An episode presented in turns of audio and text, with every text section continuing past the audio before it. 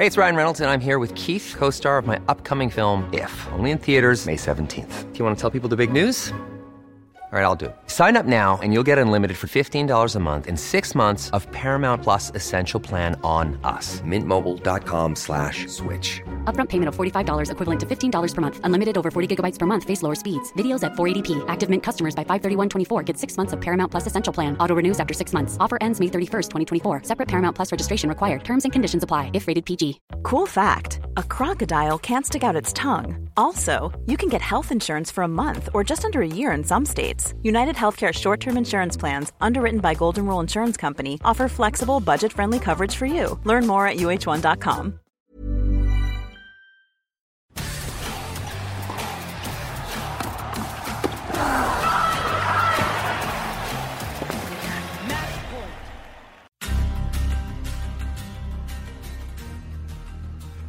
Benvenuti a Schiaffo al Volo, il podcast di Eurosport sul mondo del tennis. Io sono Simone Eterno, insieme a me, come sempre, Jacopo Lo Monaco. Questa è la puntata numero 19. Ecco gli argomenti della settimana.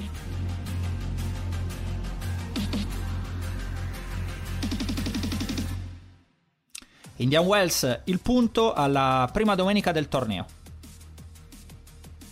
Parole grosse Opelka. Il tennis ha davvero la peggior stampa di tutti? E per concludere, come sempre, lo schiaffo della settimana. Ciao Jacopo, buonanotte a tutti, buongiorno, buon pomeriggio, buon qualsiasi cosa quando ci ascolterete. Sono le 23.33 di domenica 10 ottobre, il che fi- significa che siamo in pieno eh, Indian Wells. In questo momento Fabio Fognini e Jan Lennart Struff stanno al terzo set, 40-33 a 2 Struff.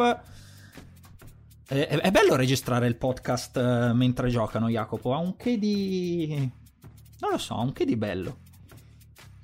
Ma poi c'è l'imbarazzo della scelta. Questa sera, nonostante i campionati di calcio siano fermi, c'è gara 3 della ehm, American League Division Series con Boston, che è la mia squadra preferita e sta giocando con Tampa.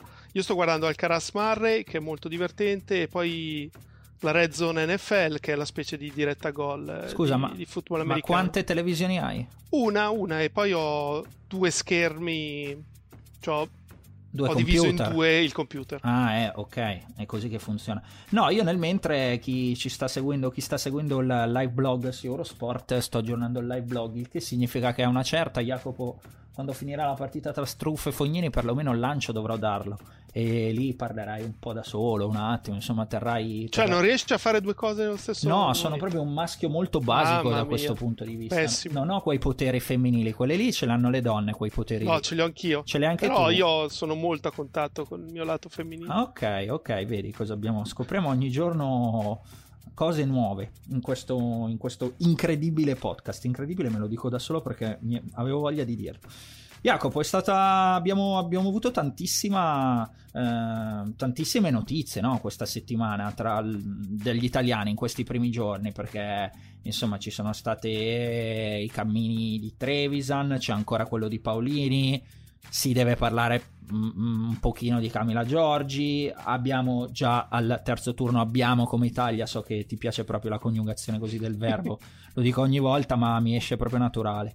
Eh, L'Italia ha due giocatori già al No, terzo ma, ma Simone, per te è corretto sia così, perché tu la vivi così. È vero. Quindi va benissimo. E allora abbiamo come Italia Berrettini e Sinner già al terzo turno ehm, di, di questo torneo con due partite differenti che si sono appena terminate, parleremo anche di quello. Ehm, è uscito Marcora con, con Martinez, Mager con Monfis ha giocato un buon primo set ma è finita come Sofia. Sonego ha perso con Kevin Anderson due tiebreak, eh, Caruso eh, bravo con Fuciovic fuori con Carazzi, questi tutti gli italiani. Ehm, dai, so che non ti piace nemmeno questo, però hai un punto, hai portato l'argomento a piacere, da dove vuoi iniziare? Perché mi sembra fare sempre il prof che fa le domande all'alunno. Ma partirei da Sinner perché è quello più sotto pressione. Mm. Eh, Vai, parti. per Scatena. il motivo solito, ovvero di Chiaro. Torino. Ieri avevano già vinto Rude e Urkac mettendogli ulteriore pressione. Ha giocato una buonissima partita contro Mhm. Milman, che indubbiamente non è il Milman di due o tre anni fa. Eh, è un giocatore anche abbastanza demotivato, e lo si è visto alla conclusione del match contro Jack Stock. Aveva già urlato in precedenza: Voglio tornare a casa, però è riuscito lo stesso a vincere. Eh, allo stesso tempo, Sinner ha giocato una buonissima partita, molto solido. E tanto che alla stretta di mano Milman eh, gli ha detto: eh, Oggi eh, hai, hai sbagliato pochissimo, aggiungendoci anche un fottuto da qualche parte. Eh, comunque sorridendo, si è proprio complimentato con Sinner. Eh, non mi convince questo nuovo lancio di palla molto più alto, sinceramente, eh, anche se oggi tutto sommato ha funzionato, anche la seconda è stata più penetrante. Certo, ehm, Milman non è un giocatore che ti mette sotto pressione con la risposta cercando di, di prendere campo e anticipare, però buon incontro e, e io spero di vedere l'ottavo di finale Berrettini-Sinner che sarà una partita, se ci sarà, di grandissima tensione. È Quindi- piaciuto anche a me, Jacopo. Ho scritto praticamente pur eh, non, non essendoci parlati prima per eh, evidenti ragioni. Ero in pressione con quattro partite in contemporanea.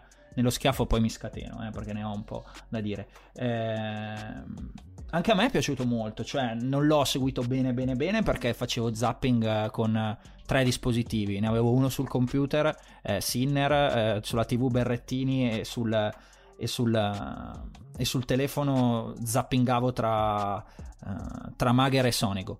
Mm, però anch'io da quello che ho visto mi è sembrato proprio quello che hai detto tu. Eh, molto concentrato, solido, ha badato proprio a pochi fronzoli, eh, poche palle regalate, che è, è stato secondo me non banale proprio a fronte di quanto avevi anticipato. Cioè il fatto che ieri comunque Rud e, e Urkac fossero scappati rispettivamente a eh, 500 e qualcosa punti e 305 punti. Invece li ha ricuciti. Con lo strappo siamo di nuovo ai 270 da Urkac con cui era iniziato il torneo eh, la famosa race insomma in tempo reale che vi, ten- vi teniamo aggiornata e vi terremo aggiornata fino a Torino è inevitabile eh, visto che sarà argomento di discussione da qua nelle prossime settimane. E quindi no sono, sono mh, anch'io piacevolmente sorpreso cioè penso che Sinner lo debba battere Milman eh, però c'è modo e modo di batterlo no? E mm, mi è piaciuto turno successivo. Eh, Isner o mm, Isner o chi era? Mi sono dimenticato l'ho scritto. Ce l'hai tu sott'occhio se no lo vado a recuperare ci metto un secondo. Stai stai stai stai ce l'ho ce l'ho ce l'ho ce l'ho. Vai. eh, Sinner trova eh, Fritz no quello, quello è Berrettini perdona. Isner o Isner Nishioka? Nishioka. Nishioka. Isner o Nishioka. S- dovesse essere Isner È un bel test per il servizio di Sinner, eh, perché invece sulla seconda di, di Sinner, Isner prenderà dei rischi anche a volte esagerati, però lo metterà sotto pressione. Quindi è un match interessante. Eh, abbiamo sentito alcuni giocatori, soprattutto Rubliov, lamentarsi delle condizioni di gioco serali che sono super lente e sono curioso di vedere eventualmente in, in quale momento della giornata inserirebbero questo incontro perché secondo me in- con condizioni iperlente non so se gli fanno un favore a Isner perché è vero che avrebbe più tempo poi per colpire però ce l'avrebbe anche Sinner per rispondere Esatto, il, il servizio. Ma queste condizioni, Jacopo, mi danno una, un piglio per passare all'argomento Berrettini, ma non è che poi in fondo non è che siano così veloci neanche di giorno. Perché Berrettini ha fatto una discreta fatica per, per superare il 182 del mondo Tabilo, proveniente dalle qualificazizioni cileno. Hai avuto questa ho sensazione? visto la, la parte finale Mm. e, e quindi ho visto quando ha fatto i game Berrettini perché Hai visto gli ho ace? cambiato sul 5 a 4 Eh, E, e non gioca male però sto qua. No. Perché ha buona mano, mancino, mm, non mi è dispiaciuto affatto. E tra l'altro, dopo che ha giocato quel bellissimo lob di rovescio per andare 15-30 sul servizio Berrettini 5-4, entra nello scambio ed era dritto di Tabilo o, o Tabilo, non sono sicuro, eh, contro il rovescio di Berrettini. E lì è stato bravo Berrettini a spostare lo scambio verso mm, l'altro angolo. Comunque, alla fine ha messo a segno 11 ace, così lento il campo non mi è sembrato. Più che, di giorno. più che altro a me di Matteo è piaciuta la costanza ormai con cui eh, mi sembra di essere un po' ripetitivo, eh. Però se c'è lo sottolineo, cioè la costanza con cui lui afferma di essere Matteo Berrettini il numero 5 del seeding in questo caso di questo torneo, ovvero in entrambi i game in cui è andato a servire per chiudere il set e poi nel secondo set di conseguenza il match, eh, Tabilo o Tabilo hanno, ha, ha avuto la, la, chance di contro break e in entrambi i game, quindi 5-4 primo set e eh, 6-5, seco- 6-5 secondo set, in entrambi i game Berrettini su quella palla lì gli ha piantato l'ace. E quelle cose lì, lo diciamo sempre, lo fanno quelli forti, quelli consapevoli dei propri mezzi. E mm, mi piace, mi piace sottolinearlo, mi piace sottolinearlo sempre questo. Hai, hai, altro da aggiungere su Matteo che adesso trova uno tra Fritz e Nakashima. No, ha vinto Fritz. Ok, pardon, non l'avevo ancora mh, guardato quello. Quindi trova Fritz che può essere un avversario insidioso mm. perché è un giocatore che, che, ha degli ottimi colpi, buone soluzioni vincenti, però non ha una grandissima continuità. Cioè io mi aspetto che ci sia Sinner Bennettini, sarebbe so. molto sorprendente se non ci fosse. Va bene, eh, i due passati eh, sono, sono, già, sono, già, messi lì e abbiamo già um, accennato qualcosa, ma un eventuale Sinner Berrettini cosa, cosa pensi che ne venga fuori? Visto che l'hai tirato fuori come argomento. Cioè a quel punto, secondo te, mm. in questo momento? Sono tentato di dire che penso che Berrettini la sentirà meno la partita o comunque la vivrà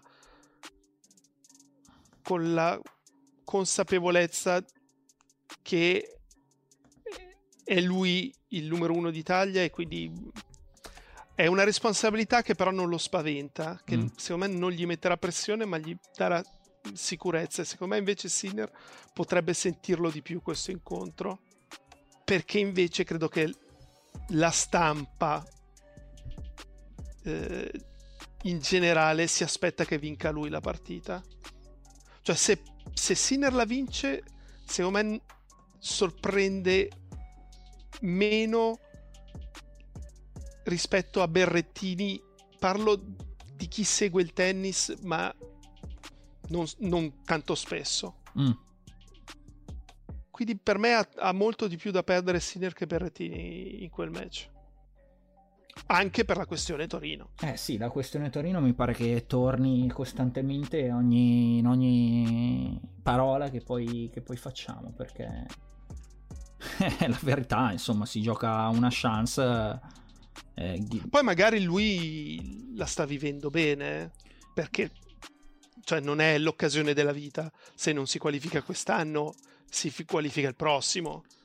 Sì, però sono quelle cose che non sai mai, no, Jacopo? Non sai, magari no, ti infortuni, eh, salti due slam, non prendi un punto, uh, ti infortuni male a, e auguro di no, no? A maggio, e salti sia Parigi che, che Londra, perdi due slam e poi col cavolo che ci vai a, a, a, a rigiocare la TP Finals, almeno che non ti vinci, che ne so, 3, Masters 1000. Eh, quindi sai, sei lì, io sono dell'idea che una volta che sei lì è meglio, è meglio provare a prenderlo, che è una banalità, no? Però certo. siamo d'accordo che Sinner potenzialmente ne giocherà parecchi in finals nella sua vita, però non sai davvero cosa può succedere in una carriera. Quindi va presa eh, questa chance. Certo, di mezzo ci sono due che fin qua stanno dimostrando di non volere lasciare un granché, che sono Casper eh, Rudd e Uber Turkac. Farebbe, farebbe, male su Urkac per la finale di Miami, in qualche modo, eh, perché, perché comunque io resto convinto non fosse una partita impossibile da vincere. No, è ecco. una partita che doveva vincere. Ecco. Punto. E, punto. E quindi... Però se, se, fosse veramente Urkac a sopravanzarlo, fai di meno di 200 punti, in un certo senso ben gli sta. ah beh, sì. Sei andato a cercarti rogne. Mm, più che altro è una dimostrazione che l'altro ti ha battuto in finale, quindi è giusto che alla fine ci vada, ci vada lui e che non ci vai tu. Intanto Fognini ha due punti dal match. Io ogni tanto sono un po' distratto, se sentite anche l'audio, perché giro la testa verso il mio monitor. Um, altri italiani, Jacopo. Andiamo, andiamo, continuiamo con gli uomini o... Dai, continuiamo, continuiamo con gli uomini. Um, e, e, su quanto abbiamo visto oggi. Hai visto qualcosa di Sonego con Anderson? Ma un paio di punti. Niente di più. Ho seguito l'andamento del punteggio e insomma Beh, ci sta per... L'occasione l'ha mancata nel, Nella primo, nel primo set. set. perché rientri nel tiebreak, recuperi del 6-3, vai tu avanti 7-6 e servizio. Va bene, non, non, è detto che fai anche il quarto punto di fila, però perderli tutti e due è grave perché poi è difficile che Anderson non ti faccia il punto sull'8-7 e così è stato. Sì, sì, sì. È un peccato semplicemente perché guardavo, aveva insomma la possibilità di provare a vin- vincendo qualche partita di eh, rompere potenzialmente il numero, il numero, pardon, la, eh, la soglia dell'ingresso in top 20, no? E, era lì lì e niente, una sconfitta che, ripeto, ci può stare con Anderson nonostante sia, non sia più l'Anderson di una volta il primo set, due set point annullati consecutivi, poi tre nel tiebreak. Sono treni, sono treni che, che vanno presi. Um, hai qualcosa da dire in generale sul, sugli altri? Poi una domanda te la faccio io, chiaramente su Musetti, che è un argomento che non possiamo non toccare. Intanto ho chiuso Fognini. 6-3 dopo 2 ore e 8 minuti. Um, ma sugli altri Mager è stato bravo sì? Perché ha battuto Fuciovic, che è sempre un giocatore tosto, anche se ultimamente qualche partita l'ha persa. Um, Caruso si è qualificato e ha battuto Svaida bene. Poi mi aspettavo di più, sinceramente, contro Karatsev. Non che vincesse, ma nemmeno 6-0-6-2. Però rispetto al nulla degli ultimi sette mesi o quasi, magari riesce a dare un colpo di coda in questo finale di stagione. Probabilmente sarà costretto anche a cercare punti a livello challenger. A questo punto credo sia difficile che, che sia direttamente in tabellone in Australia, ma provare a, a raggiungere le quali da testa di serie sarebbe l'obiettivo. E ehm, chi altro? Rimane Musetti, se non mi sbaglio. Rimane Musetti, che è un, secondo me a questo punto una, un argomento un, di discussione. Insomma, magari lo approfondiamo un attimo di più. 6-1 su 3, um, 6-1-6-3 da Ramos. Eh, incassa la uh, dodicesima. Uh, pardon, la decima sconfitta nelle ultime 12 uscite ufficiali eh, le uniche due partite vinte eh, sono state insomma contro Paul Mans 160 del mondo e l'altra ah, col 300 e qualcosa no con Emilio Nava a, a US Open. Ehm, le altre insomma poi, poi, le ha perse tutte. Hai visto la partita con, con Ramos? Partiamo da lì.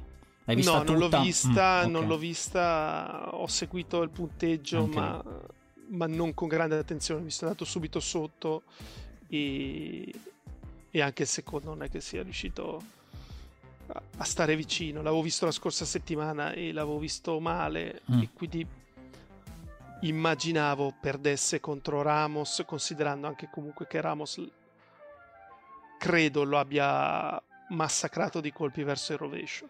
È quello che ha fatto, eh, ma proprio per quello Mm, è un peccato che, che, che, che, non... Ti volevo chiedere proprio un parere tecnico da questo punto di vista, cioè incontri Ramos e sai in qualche modo quello che ti puoi aspettare dal punto di vista tattico, no? E di conseguenza sai come devi preparare la partita. E ho avuto la sensazione che sia in confusione io Musetti, cioè che nemmeno queste cose più o meno basiche... Eh, quindi vado a affrontare Ramos, ho il mancino, so che mi prenderà di lì, quali sono le mie alternative? Mi è parso giocare una partita più o meno a caso. E, e questo secondo me è un momento di... è sintomo di un momento di poca poca lucidità, credo, ma non solo sua, mi verrebbe da mi verrebbe da dire. Secondo te quale quale può essere la soluzione per Musetti? Anzi, te, in questo momento ti giro la domanda, se tu fossi Musetti eh, che adesso è iscritto a, alle qualificazioni ad Anversa e alle qualificazioni a Vienna. Non ti converrebbe dire, ma sai cos'è? Tanto la classifica per giocare gli slam ce l'ho. Adesso mi prendo una bella pausa, faccio un bel sospirone, metto a posto le idee, qualsiasi queste siano, e stacco un attimo. Te lo chiedo perché comunque voi giocatori eh, mi potete rispondere a questa. Io a tennis non ho mai giocato. Però mi viene a pensare che potrebbe funzionare così, no? Dici io mi stacco e metto a posto le idee. Oppure no. Oppure dici no, no, gioco, rigioco, rigioco, rigioco finché non migliore, nonostante in questo momento siano evidenti le difficoltà. Eh, non, non, è semplice perché credo che per ogni giocatore valga una risposta diversa. Fossi io, mi fermerei. Mm. Però poi ci sono quei giocatori. E pensiamo a Laila Fernandez, eh, l'abbiamo detto tante volte durante lo US Open. Aveva giocato 16 tornei, 14 volte aveva perso al primo e secondo turno. E, e nelle altre due ha fatto finale US Open e aveva vinto eh, Monterrey, mi pare. Eh, però per come l'ho visto proprio in campo, al di là del gioco, ma tra lo spento e il demoralizzato e il rassegnato, allora che senso ha andare in campo se sei già tu mezzo convinto che non vincerai la partita? Cioè è un'esperienza che non ti permette di, di crescere se la giochi con tutti quei pensieri negativi. Eh, dopodiché è sempre difficile fermarsi quando non hai un infortunio e, e rinunciare all'illusione di, di fare un buon torneo. Fossi io, non tanto Musetti, ma chi, chi lo segue, chi lo consiglia, farei quello che dici tu, Simone. Direi fermiamoci un attimo e poi magari proviamo giusto a giocare Bercy. Certo. Eh, no, è come la penso, eh, come la penso io, eh, per quello ti ho fatto la domanda, però volevo sapere eh, da te, insomma, che avete comunque giocando il giocatore, chi ha giocato a livello anche qualsiasi sia, no? Eh, cosa, può, cosa, può funzionare, cosa può funzionare meglio? Perché comunque sono arrivate davvero eh, partite anche alcune lottate, però alcune quella con Ramos veramente mi ha impressionato negativamente, come se si fosse fermato a quel treno che gli è arrivato addosso e che si era creato con merito, eh, cioè prendere due set a Djokovic a Roland Garros, uscire tra gli applausi generali dire ah sei the next big thing, oh mio dio come giochi bene, la palla corta, è l'estroso e com'è divertente Musetti. E... Non lo so, forse è stato fin troppo. Però, però è una cosa che non riesco anche a comprendere. Cioè, perché dovrebbe negativamente andarti addosso chi ti fa, chi ti fa i complimenti, Jacopo? Dipende da come li, li assimili. Eh, ripenso anche a come aveva giocato bene ad Acapulco, aveva battuto Tiafo, aveva battuto Dimitrov, aveva battuto Schwarzman, giocando veramente un gran tennis e portando un pubblico che in teoria va a vederlo da, da neutrale a quasi un pubblico che faceva il tifo per un giocatore di casa, proprio perché li aveva emozionati. E forse sono arrivati questi risultati giocando bene tutti insieme e li ha presi come se fossero un dato di fatto. Mm. Invece, invece non è così. E, e poi a maggior ragione il Musetti che affrontavano gli altri inizio anno che non conoscevano, adesso l'affrontano con un altro modo anche di, di scendere in campo. Non vogliono perdere da, dal ragazzino perché perché magari anche nella loro testa questa è la grande occasione di batterlo perché fra un anno, un anno e mezzo diventa ingiocabile, questo me lo, me lo auguro. Quindi è cambiata completamente anche la prospettiva rispetto a inizio anno e più che altro io spero che in lui non sia cambiata o qualcosa, ovvero non si sia un po' troppo montato la testa.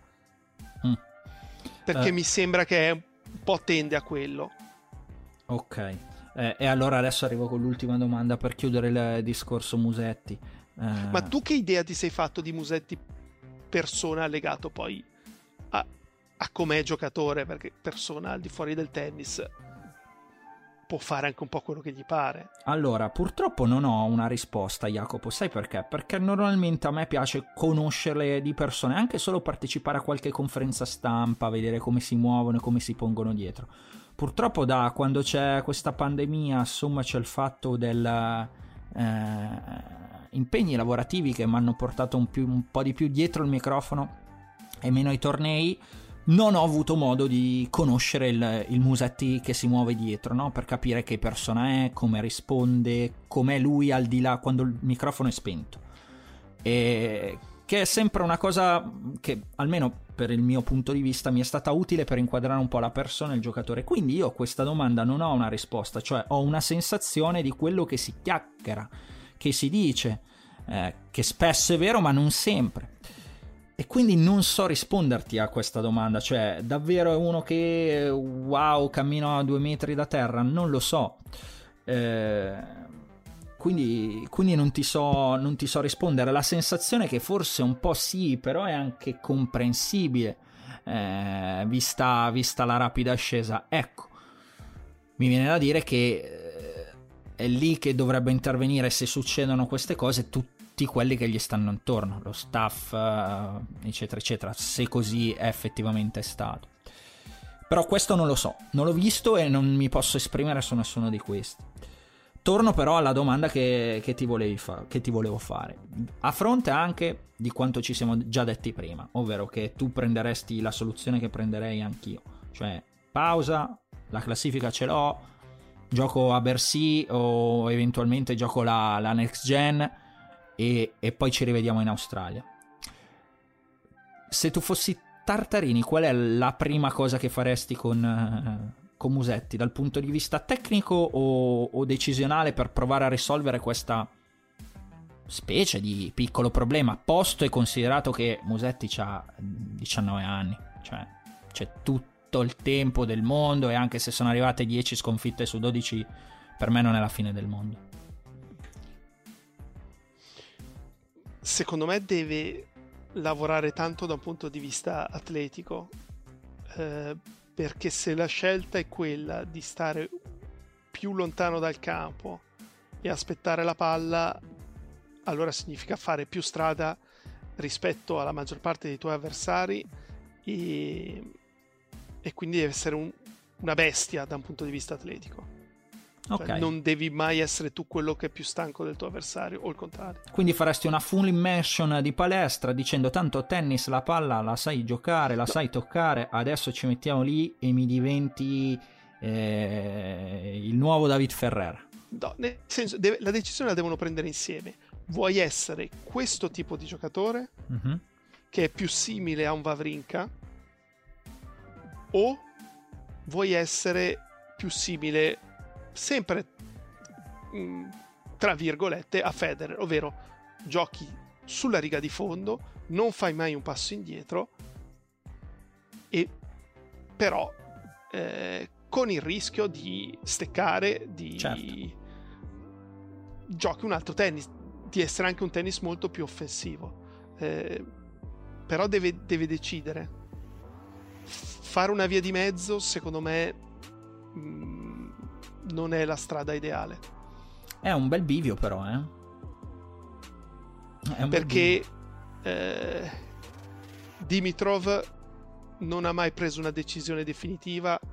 Eh, fermo restando che Dimitrov ha vinto una ATP Finals, ha fatto semifinale slam, eh, ha, vinto dei, ha vinto un mille, quindi immagino che nessuno in questo momento fermerebbe, fermerebbe per la carriera di Dimitrov al posto di Musetti. Cioè, tu Simone pensi di accontentarti per eh, avere la no. carriera di Dimitrov su Musetti? Lo eh faresti? No. Eh, eh, no, in questo momento storico, okay. in questo momento storico no.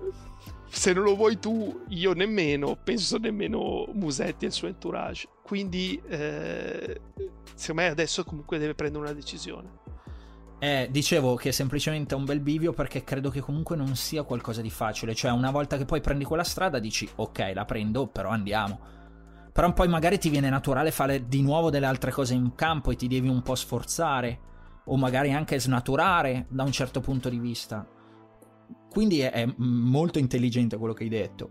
Cioè, vediamo cosa vogliamo fare. Però capisco che si, possa anche essere complicato per, per un tennista prenderla tra virgolette così drastica, cioè per dire adesso io mi incollo alla linea di fondo come tu dicevi e non mi ci muovo più, anche se magari mi viene naturale andare un po' più indietro a costo di sbagliare più, cioè deve essere un processo di una tale eh, forza mentale consapevolezza che sia la scelta giusta eh, che, che devi essere davvero davvero davvero davvero convinto. Eh... Perché Dimitrov quando arriva era Baby Federer. Sì. Poi è arrivato Rashid e lo ha fatto diventare un giocatore. Mi ricordo. Mm, preparatissimo fisicamente, ma Dimitrov atleticamente è un fenomeno. Ha un'elasticità che in pochi eh, gli sono superiori. Però ha iniziato a giocare un tennis un, un po' più difensivo, un po' più da lontano. Eh, eh, e quindi forse quello era il suo limite, eh, perché non è che tutti possano essere né Federer né tantomeno Vavrinka. Lui ha provato a, a, fare più il Vavrinka a un certo punto, ma non aveva la potenza di Vavrinka e, e dalla parte del rovescio non aveva la capacità sulla palla alta di sbracciare, imprimere eh, appunto la potenza che aveva Vavrinka. Va bene, vediamo. Noi comunque a Musetti auguriamo tutto il bene possibile e di, che prenda la decisione giusta, insomma che, che si ritrovi dopo questa eh, parte di anno, mh, mm, ripeto, francamente abbastanza impressionante per quelle che erano state le premesse, a dimostrazione che comunque questa è una disciplina che diamo troppo spesso per scontata, cioè sei costantemente sul filo del rasoio con super professionisti, cali di mezzo centimetro nel tuo rendimento per arrivare su una palla e ti mangiano sopra improvvisamente gente che pensavi che non ti avrebbe mai più mangiato sopra e quindi ti vengono i dubbi, cioè siamo stati davvero forviati da insisto, questa è proprio una mia battaglia su dieci anni di questi fenomeni qua, che le semifinali è sempre Djokovic, Murray, Djokovic, Nadal, Nadal, Federer, Federer, Murray. Eh, mm, ci hanno abituato a un livello che non è umano, non era umano, di concentrazione e di qualità e credo che non ripasserà più. Eh, andiamo alle donnette, le donnette, le donnone, le, le, le ragazze, insomma, le, le, le protagoniste del tennis mh, mm, italiano perché Jasmine Paolini prosegue quello che è un percorso di crescita importante, al di là della vittoria con Antama è, è rientrata come, come Lucky Losers singolare, Lucky Loser, non plurale, mi è uscita la S. Di De Laurentiis. Allora, sto per dirlo io molto De Laurentiis. Lucky Losers. e... No, è stata... Mm, la Mertens, non... l'hai vista quella partita, Jacopo? Ho visto la fine. Ok, anche lì. La Mertens non è la Mertens di un tempo. Eh... Meno male. Sapevo che avresti detto qualcosa di cattivo sulla povera Elise Mertens. Eh... Però, però brava. Eh, no? Paolini. Molto brava. Io molto continuo brava. a dire brava, brava, brava e ha sfondato il muro della top 60 virtuale, 55 in questo, in questo momento. Ti ricordi che dopo US Open ci eravamo detti, ma tu soprattutto avevi detto, ma se va avanti così potrebbe tranquillamente arrivare tra le 50. Eh beh, è, è lì. No, ma poi esprime un tennis molto piacevole da vedere e quindi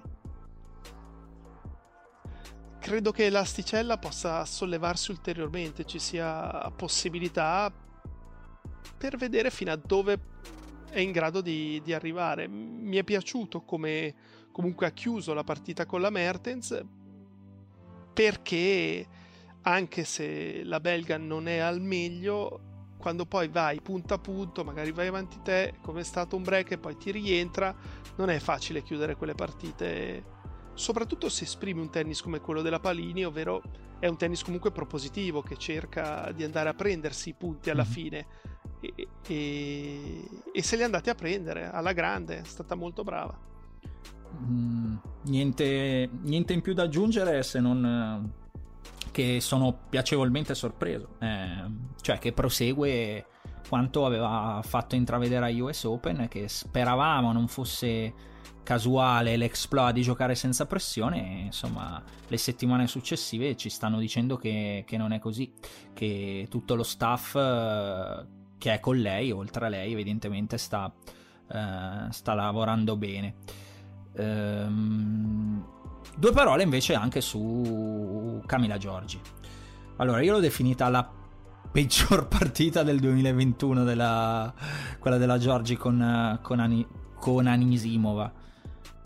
E anche qui, qui un po' lo rivendico eh, da un certo punto di vista, quanto avevo detto dopo la vittoria in Canada che era stata un percorso bellissimo, un livello top di tennis, ma non mi pare ci fosse qualcosa di straordinariamente differente nel tennis eh, della Giorgi. Non è che abbiamo dovuto poi aspettare molto perché ah, vabbè, perde con Pegula pronti via Cincinnati, sfortunata nel sorteggio, aveva, aveva- aveva appena vinto Montreal, quella chi se ne frega. Perde con Alep a US Open e va bene perché Alep comunque è Simona Alep, non è che è la prima che passa. Poi perde con eh, Ruse, questa rumena promettente peraltro, quello che vuoi 6-4-6-2 a Chicago, e, e ieri prende un 6-4-6-1. Cioè, An- non ha fatto niente di particolare, ma proprio niente. Eppure c'è Eh, stato il 11 parzialone... falli? Eh, 6 giochi a zero, una certa sul- dal 4 pari del primo set. Ma sai cos'è la cosa che mi ha veramente impressionato, Jacopo? Che normalmente dei match della Giorgi, no? Puoi vedere le solite cose, tutto il contrario di tutto, però una certezza ce l'hai, cioè è rapidissima a muoversi con questi piedi. Eh, ieri sembrava lenta anche dal punto di vista fisico, un po' impacciata, un po' impiantata. Per quello l'ho definita per me la peggior partita quest'anno, almeno di quelle che ho visto io della Giorgi, senza dubbio. Sì, è... è stata una non partita, come gliene abbiamo viste fare tante, e, e niente, mm, scemo io che mi ero illuso. Così. Eh, e cosa vuoi dire? Eh, però, sai, quest'anno, fra pochi mesi, poco, poco più di due, compie 30 anni. Eh, niente, godiamoci gli Open del Canada, che a questo punto forse saranno veramente il suo apice. Non lo so, io non voglio essere così drastico, è semplicemente eh, il cuore in pace me lo sono messo da tempo, cioè ci possono essere degli exploit straordinari, possono durare più o meno, però poi non lo so, la sostanza mi viene da dire che è quella, quella lì, non, non si può scappare, cioè non eravamo qua a fare eh, i caroselli e dire ok abbiamo una nuova futura campionessa slam, adesso ha capito, vincerà degli slam e, e nemmeno a spararci quando perde queste partite, semplicemente questa è e credo che boh, queste comunque quattro partite consecutive dopo perse eh, che ho appena citato tra Cincinnati, US Open, Chicago, Indian Wells siano un po' lì a, a ricordarci. Però mi aspetto che a livello indoor europeo qualche bel risultato arrivi, sinceramente. Adesso ha lei, sempre giocato bene indoor. Lei è scritta a Tenerife mh, mm, settimana prossima e prossima, no? Insomma, quando finirà, quando finirà questa settimana di New Wells che si rientra in Europa a Tenerife e poi è iscritta a Courmayeur. Sicuramente a Courmayeur, sì. Sì, dove in altura, insomma, può farla... Che è un gran bel torneo, tra l'altro. Eh, ho visto, ci sono un po' di... ci sono un po' di giocatrici di spessore. Ascolta, abbiamo fatto il quadro praticamente generale, l'unica di cui non abbiamo parlato è la Trevisan che ha vinto una lotta clamorosa con Buzkova, settimo match della storia WTA per lunghezza, 3 ore e 52 minuti, eh, secondo match dell'anno eh, dopo le 3 ore e 55 di me lo sono dimenticato, eh, perdonatemi, e comunque un minuto in più di quanto aveva fatto la Giorgia Roma, che erano 3 ore e 51 e poi aveva perso.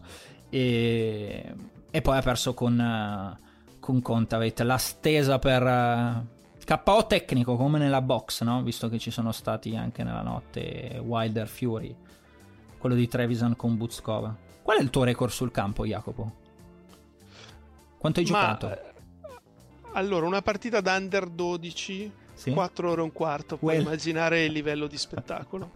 Tra l'altro finita 6-2 al terzo, non eh, 7-7. Oddio, ma co- come Credo giocava... che la, palla, la, mia palla più bassa fosse 4 metri sopra la rete. esatto, stavo dicendo. state giocando dagli spalti, state giocando. Era una partita di Baby Davis eh, all'Ambrosiano e mia mamma mi ha portato, arriva tipo alle 7.15 a prendermi, uscivo dal campo in quel momento. Ma l'hai vinto o persa, scusami? No, l'ho vinta, l'ho vinta. Ah, beh, meno male, 4 ore 12. Eh, no, no, non male. Non male. Eh, vuoi dire qualcosa di Trevisan con Vuskova e poi con Contavet dove insomma ha vinto la più forte, poco da dire. Così chiudiamo tutto il discorso Italia. No, beh, mi fa piacere che sta vincendo delle partite anche sul cemento, poi aveva giocato bene a livello ITF nelle scorse settimane. Per un periodo di questa stagione sembrava che potesse vincere solo partite a Roland Garros, che se proprio devi vincere poche partite è meglio vincere male, sì. in uno slam. Però, però fa, fa piacere, vuol dire che, che, comunque sta acquistando fiducia in se stessa e, e io credo a livello femminile italiano l'importante in questo momento è riuscire ad avere un buon numero di giocatrici in tabellone negli slam. Mm, sì. E quindi con, con, Trevisan e Paolini, insomma, che ci si sono messe, eh, si muove qualcosina rispetto ai soli tornei dove era rimasta poi la Giorgi, no? In quel periodo di transizione. Va bene, abbiamo fatto un quadro amplissimo eh, del, delle partite giocate dagli italiani ci stava, no? ne abbiamo colto l'opportunità visto che ancora di, a livello di big insomma stanno entrando in campo più o meno in, queste, in questi momenti. Eh, hai visto qualcosa mh, mm, in generale dalle altre partite che vuoi aggiungere, Jacopo, alla, alla discussione extra italiane? Eh, ma uno è lo schiaffo al volo, quindi me lo tengo okay. per la fine. Te lo tieni eh, alla fine per il resto, sinceramente, no. Ancora, mm, ancora troppo poco. Intanto Marre ha portato al terzo sì, Alcaraz, eh? E il primo l'ha buttato via perché era 3-0-0-40, ha avuto un set point. Il vecchio, il vecchio, Andy. No, lo voglio aggiungere io una cosa che mi è venuta in mente. Raducano? Eh, avevamo tanto... È il mio schiaffo. Ah, ok, allora ne parliamo dopo. Allora, niente. Eh, rimanete lì, ragazzi, oppure andate avanti con la freccetta del vostro sul vostro lettore audio del podcast dalla piattaforma dove ci ascoltate e andate alla fine. Va bene, è il momento di passare all'altro argomento, ovvero la bella intervista di eh, Opelka a Bill Simmons, corretto? Sì, sì sto, con, andando, eh... sto, andando, a memoria eh, chi, era, chi, era, l'autore. Non... Però non è il quel Bill Simmons è un altro Bill Simmons, è un altro... scritto in maniera leggermente diversa. Comunque non ha importanza, l'intervista è quella che Quell'inter- conta. Quell'intervista, insomma, chi non, chi non l'ha vista uh, venga sul mio profilo Twitter, forse quello di Jacopo, è Tennis Insider se non mi sbaglio, insomma l'ho retweetata. Ne ha avute un po' per tutti Opelka e mi è piaciuto perché finalmente una, un'intervista dove il giocatore dice quello che pensa. Che, che, che, non è I try my best, very good team, is tough opponent e queste robe qua. Ehm, ci, sono, ci sono vari vari punti che mi sono, che mi sono segnato. In primis, il buon Opelka ha detto che negli Stati Uniti c'è la stampa peggiore di tutte, che è, che è, una, che è una, disgrazia, insomma, la stampa del tennis eh, statunitense. Pensi che sia così, Jacopo? Così brutta? Ehm, rispetto agli altri sport, eh, mm. sono meno specializzati. Cioè, io leggo tanti articoli quasi esclusivamente delle mie squadre del cuore. Eh, parlo quindi di sport americani e, e sono dei bei pezzi. E articoli di tennis eh, faccio più fatica a trovarne di quel livello.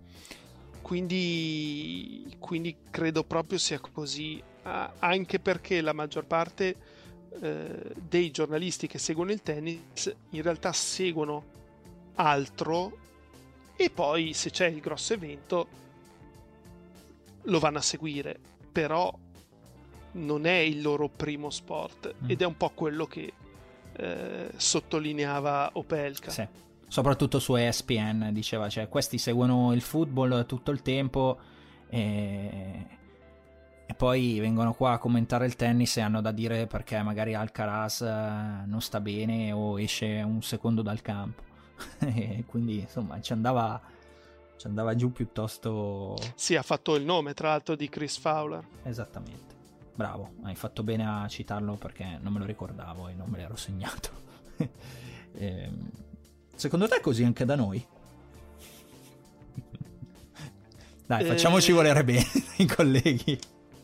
Beh, ci sono, secondo me, de- dei giornalisti che non seguono il tennis come primo sport, che per volontà, per, per, per forza, mh, mm, per mancanza di alternative, si ritrovano a seguire il tennis e, e lo si intuisce subito se uno conosce la materia oppure no, o perlomeno io lo intuisco subito. Quindi quindi sì, è anche da noi. Poi non sto a dire che i peggiori seguono il tennis, non necessariamente, però io già diffido dei, dei giornalisti che seguono 75 sport, mm. perché non puoi seguire tutti no, quegli sport a, al 100%. Poi li puoi seguire bene, non sto dicendo che non li segui bene, però non al livello che, che pretendo io. Io sono. Io seguo chi lo, lo, sapete, insomma, principalmente tennis e calcio e faccio una fatica folle. E mi reputo abbastanza un malato perché comunque passo i miei weekend a guardare partite eh, sul divano. Non ho una grandissima vita sociale da questo punto di vista e faccio molta fatica. Quindi immagino. Dico, ma dove lo trovano il tempo questi per fare eh, più cose, probabilmente è, una, è, un seguire più superficiale, è un leggere. Eh, però a questo punto io lancio la domanda ai nostri ascoltatori, l'hashtag schiaffo al volo, ve ne accorgete quando qualcuno segue qualcos'altro oppure non è impreparato oppure vende fuffa? Mettiamola così? Mm, ce lo fate sapere? Così poi magari settimana prossima ne parliamo. Sempre l'intervista di Opelka, Jacopo, poi ha toccato un altro punto interessante che in qualche modo, e qua ce la tiriamo un po', avevamo già accennato io te, ricordi, quando parlavamo del tennis americano, le ragioni perché non avessero top 50, eh, eh, c'era un momento, no, quando abbiamo registrato, non ricordo adesso il mese, era oh, aprile, eh, qualcosa del genere, che non avevano neanche uno dentro la top 50, abbiamo fatto l'analisi e tu avevi detto quanto conviene a un ragazzo statunitense fare il giocatore di tennis e Opelka ha tirato fuori proprio questo punto qua. Cioè, compensi economicamente, il gioco non vale la candela. Cosa vuoi dire su questa cosa? E che è la controprova. Tra l'altro, lui fa l'esempio di se stesso, fa l'esempio, mi pare, di Tommy Paul, dicendo che eh, entrambi non provengono da famiglie sì. particolarmente ricche, che i genitori, eh, soprattutto di Paul, si sono indebitati pur di dargli l'opportunità di diventare un professionista e, e quindi diceva siamo stati molto bravi eh, e ringraziamo per sempre i nostri genitori. E lui tra l'altro aggiungeva anche il fatto che nel momento in cui ha smesso di farsi seguire dalla USTA, ovvero la federazione statunitense, che comunque ha detto ringrazio perché senza di loro non, non sarei arrivato a questo punto, però nel momento in cui ho deciso di diventare indipendente anche da un punto di vista dell'allenamento e di eh, andare a spendere dei soldi sulla persona che volevo io, ho fatto il definitivo salto di qualità, è come se si fosse responsabilizzato. Um, e niente, è, così. Lui fa l'esempio che l'ottavo giocatore, adesso non mi ricordo di quale squadra, forse Bulls. ha detto gli Atlanta, ah, i Chicago Bulls. Chicago Bulls. Ok, guadagna più, più di lui. E, e, ed è così perché insomma i giocatori NBA piuttosto che NFL, piuttosto che NMLB, piuttosto che NHL guadagnano bene, non sto parlando dei più forti e soprattutto che spese hanno. Ah no, Perché chiaro, quando tu fai parte di una squadra, eh, quando vai a giocare una partita, l'albergo te lo paga la squadra, il cibo te lo paga la squadra, e il giocatore invece deve pagare per sé e per il suo entourage. Certo, il tennis puoi vivere con la chimera di essere Roger Federer, di diventare un giorno Roger Federer e fare oltre il miliardo che è un'altra delle notizie della settimana tra sponsor e cose, quindi sfondare quella quota lì, no? Eh, e quindi poi a quel punto saltare in testa a, tutti, a quasi tutti i giocatori NBA o NFL o comunque entrare in un'elite per pochi. Però di Roger Federer ne passa uno ogni boh, 100 anni, forse di più. Quindi, quindi lo capisco. Quindi sì, eh, ultimo punto dell'intervista che mi era piaciuto, fanno tutti schifo, eh, i, come dicono i, i te, la stampa americana, i giocatori americani in questo momento, cioè il concetto era fatevene una ragione quello che diceva Opelka, no? non saremo mai John McEnroe oppure Andre Agassi e Pete Sampras, siamo noi, ci abbiamo provato, siamo arrivati qua, sono anche stufo di rispondere a questa cosa, eh, questi siamo. E quindi è brutto anche sentirsi continuare a dire che non siamo questi, eh, non riusciamo a fare eh, di più. E... Mi viene da dire che purtroppo per lui è statunitense e, e lo statunitense vuole vincere. Eh certo. Punto. Eh, arrivare secondo non fa parte della sua cultura. E, e quindi hanno quasi la scusante oramai come popolo. Dicono: Sì, certo, non, non primeggiamo più nel tennis perché i nostri migliori atleti eh, fanno altri sport. È sempre stata quella la, la scusa del perché non eh, sì, primeggiano sì. in determinati sport. Eh, a proposito di questo, perché lui ha citato sia Brooksby che, che Corda, ieri ho visto il match di Corda con Tiafo ed è stata una partita penosa.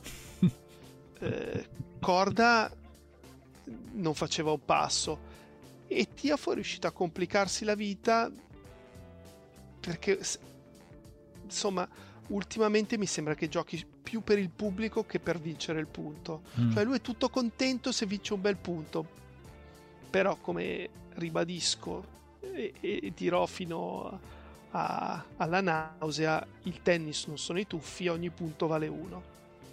E, e mi spiace perché Tiofo avrebbe anche la possibilità di giocare un tennis più noioso, eh, più di difesa, più di corsa quando è necessario farlo e invece vuole giocare un tennis molto spettacolare. Eh che non è sempre in grado di fare. Vuoi sapere secondo me perché? Proprio per questa questione qua, cioè hai bisogno di far parlare di te negli Stati Uniti e quindi se vinci boring e già non sei al top, o vinci boring e sei Djokovic, eh, eh, va bene, o, o forse hai bisogno del grande colpo, hai bisogno di diventare virale, hai bisogno di diventare social, hai bisogno di diventare personaggio.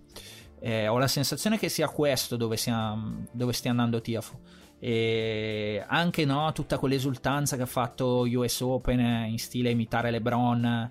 Eh, proprio... Anche ieri ha fatto delle scene assurde. Eh no, ma lo capisco. E, ed erano era in 10 sul centrale. Per chi li fai? no, no, no. Era fino a lo, se lo fai per la telecamera in modo tale che diventi virale e ti retweeti e ti prendi follower su Instagram e ampli la tua fanbase e così facendo speri non lo so, di attirare più sponsor e di conseguenza più soldi. Ecco, mi viene da, mi viene da pensare quello proprio perché ne hai bisogno, perché magari per andare su Sport Center hai bisogno del super colpo, del super scambio, della... oppure de- dell'essere diventato personaggio. Eh, probabilmente è un altro parte sempre del, del, del problema sottolineato di Opelka. Va bene, dai, abbiamo abbiamo parlato anche di, di, questa cosa qua. Siamo andati lunghissimi, cioè a me sembrava di aver iniziato due minuti fa a fare sto podcast. Invece aver parlato di tutti gli italiani, siamo già ormai prossimi all'ora e quindi fuori fuori tempo massimo. Non riusciremo a parlare di una notizia straordinaria questa settimana, ovvero il litigio tra Kyrios e l'ex, a questo punto fidanzata Chiara Passari, Chiara origini italiane, eh, in un hotel di Adelaide mentre erano in quarantena. La cosa divertente è che è intervenuta la polizia, non ha eh, eh, raccolto nessun tipo di reato, eh, quindi non siamo in categoria Zverev e, e Sharipova ma semplicemente li hanno separati e messi in due stanze differenti. Ma tu la faresti. Eh, io, grande fan di Nicolino Kirios, eh, ma tu la faresti mai 14 giorni di quarantena con Kirios? Ma devi essere matta, ma esci pazza, ma è chiaro che esci pazza, ma non puoi farli 14 giorni in stanza con Kirios, dai. Cioè, te, te, te la sei cercata, voglio dire, no? o sei una grandissima giocatrice di videogame, sì? se no effettivamente si allunga la giornata. Eh sì, è chiaro che poi una certa impazzisce. Comunque, vabbè, probabilmente al prossimo Australian Open credo che vedremo Kyrgios con con Next sulla lista. E a proposito di prossimo Australian Open, la Barty anche lei, insomma, ha fatto uh, sapere sarà, continuerà anche questa e sarà una questione che tratteremo nelle prossime puntate del podcast perché si è fatta 14 giorni anche lei di quarantena in hotel, rinuncia a Billie Jean King Cup, probabilmente non andrà alle WTA Finals e questo l'avevamo già detto, eh, si è vista respingere la richiesta di passarli, passarli, in casa questi giorni nonostante ha dichiarato fossero stati Jacopo 68 i, sì, test, i test negativi in tutto il 2021. Oh, gli australiani, regà, e gli anglosassoni non ce n'è. Non cioè, no, se fanno una regola è la loro forza e il loro limite, che è l'opposto nostro degli italiani, che la nostra forza e il nostro limite è non rispettare le regole. E poi a volte troviamo le scappatoie o siamo ingegnose, siamo apprezzati nel mondo proprio perché di fronte a un problema poi ce la caviamo sempre, proprio perché le regole non le rispettiamo mai. Dall'altra parte la loro forza degli australiani, l'anglosassone in generale, ste regole le fanno e non ce n'è, capito? Tu te li fai sti 14 giorni nell'hotel che diciamo noi e non ce n'è se ti chiami Nick Kyrgios o Ashley Barty la sei num- e sei la numero uno del mondo hai vinto Wimbledon, hai vinto Parigi. Te li fai, punto e basta. Va bene, siamo arrivati allo mm, al momentone dello schiaffo della settimana. Jacopo, vai scatenati con lo schiaffo. Sì, no, sono molto breve perché lo schiaffo ha a che fare con la Raducano, ma non va a Emma Raducano, ma a, ai bookmaker. Ai bookmaker I tuoi amici bookmaker, di solito esatto. sei sempre una parola buona per i bookmaker. A sto giro no. Sto giro no, perché l'avevano data favorita per la vittoria finale Indian Wells. Avevo trovato una follia questa cosa. Ma allora, ma come ogni volta dici no, lo fanno per lavoro, non sbagliano mai, sono bravissimi. No, non è, non è vero. non, non, è vero. Ogni tanto sbagliano e vanno castigati nel momento in cui sbagliano. Come diceva il grande Rino Tommasi, i bookmakers esatto. quando sbagliano vanno puniti. Come mi è venuta esatto. l'imitazione di Rino? Mm, Malino. Devi lavorare, eh. sì. E Federico molto bravo a imitare Ferrero. È vero. E è vero. Tommasi. E, ehm, e dicevo trovavo assurdo che fosse favorita eh, e infatti ha perso il primo turno.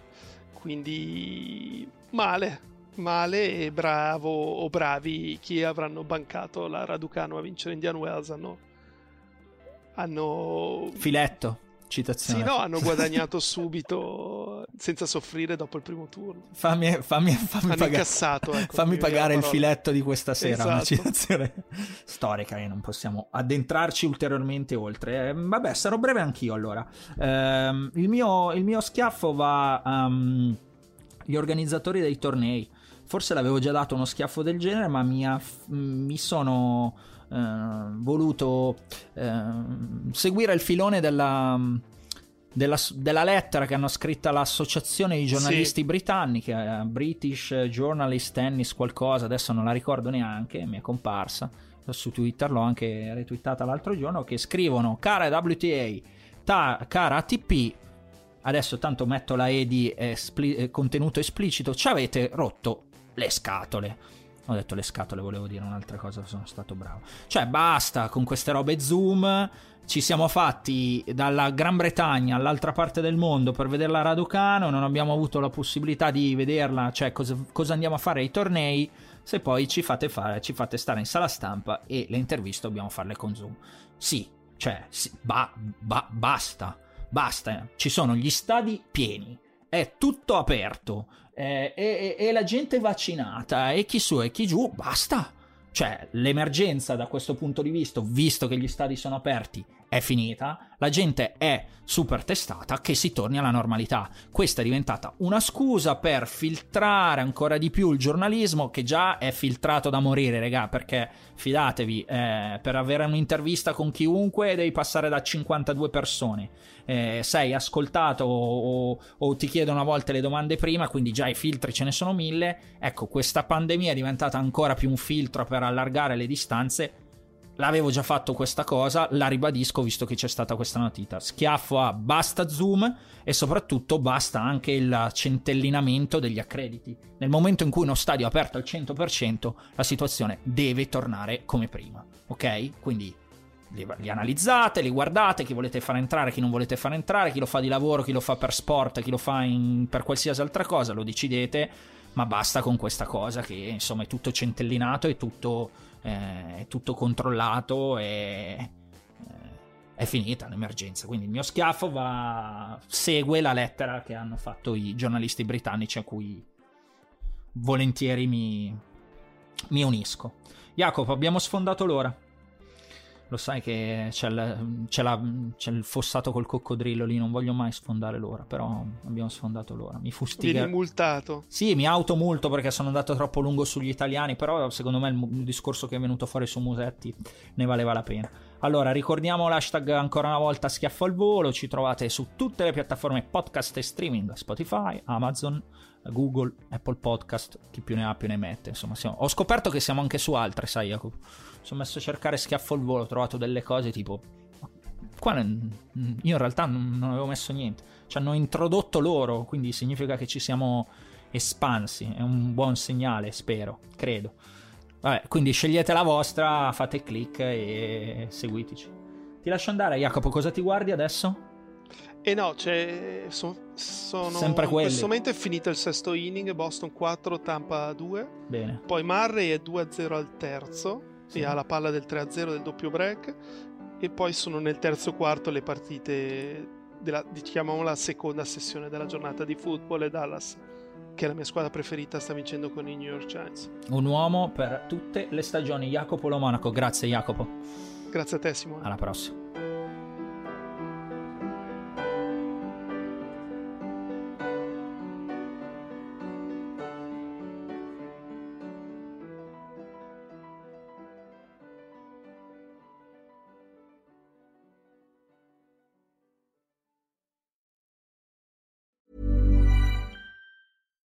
When you make decisions for your company, you look for the no-brainers. And if you have a lot of mailing to do, stamps.com is the ultimate no-brainer. It streamlines your processes to make your business more efficient, which makes you less busy. Mail checks, invoices, legal documents, and everything you need to keep your business running with stamps.com. Seamlessly connect with every major marketplace and shopping cart. Schedule package pickups and see your cheapest and fastest shipping options from different carriers with rates up to 89% off USPS and UPS rates. And with the stamps.com mobile app, you can take care of mailing and shipping wherever you are. Make the same no-brainer decision as over 1 million other businesses with stamps.com. Sign up with code program for a 4-week trial plus free postage and a free digital scale. No long-term commitments or contracts. That's stamps.com. Code program.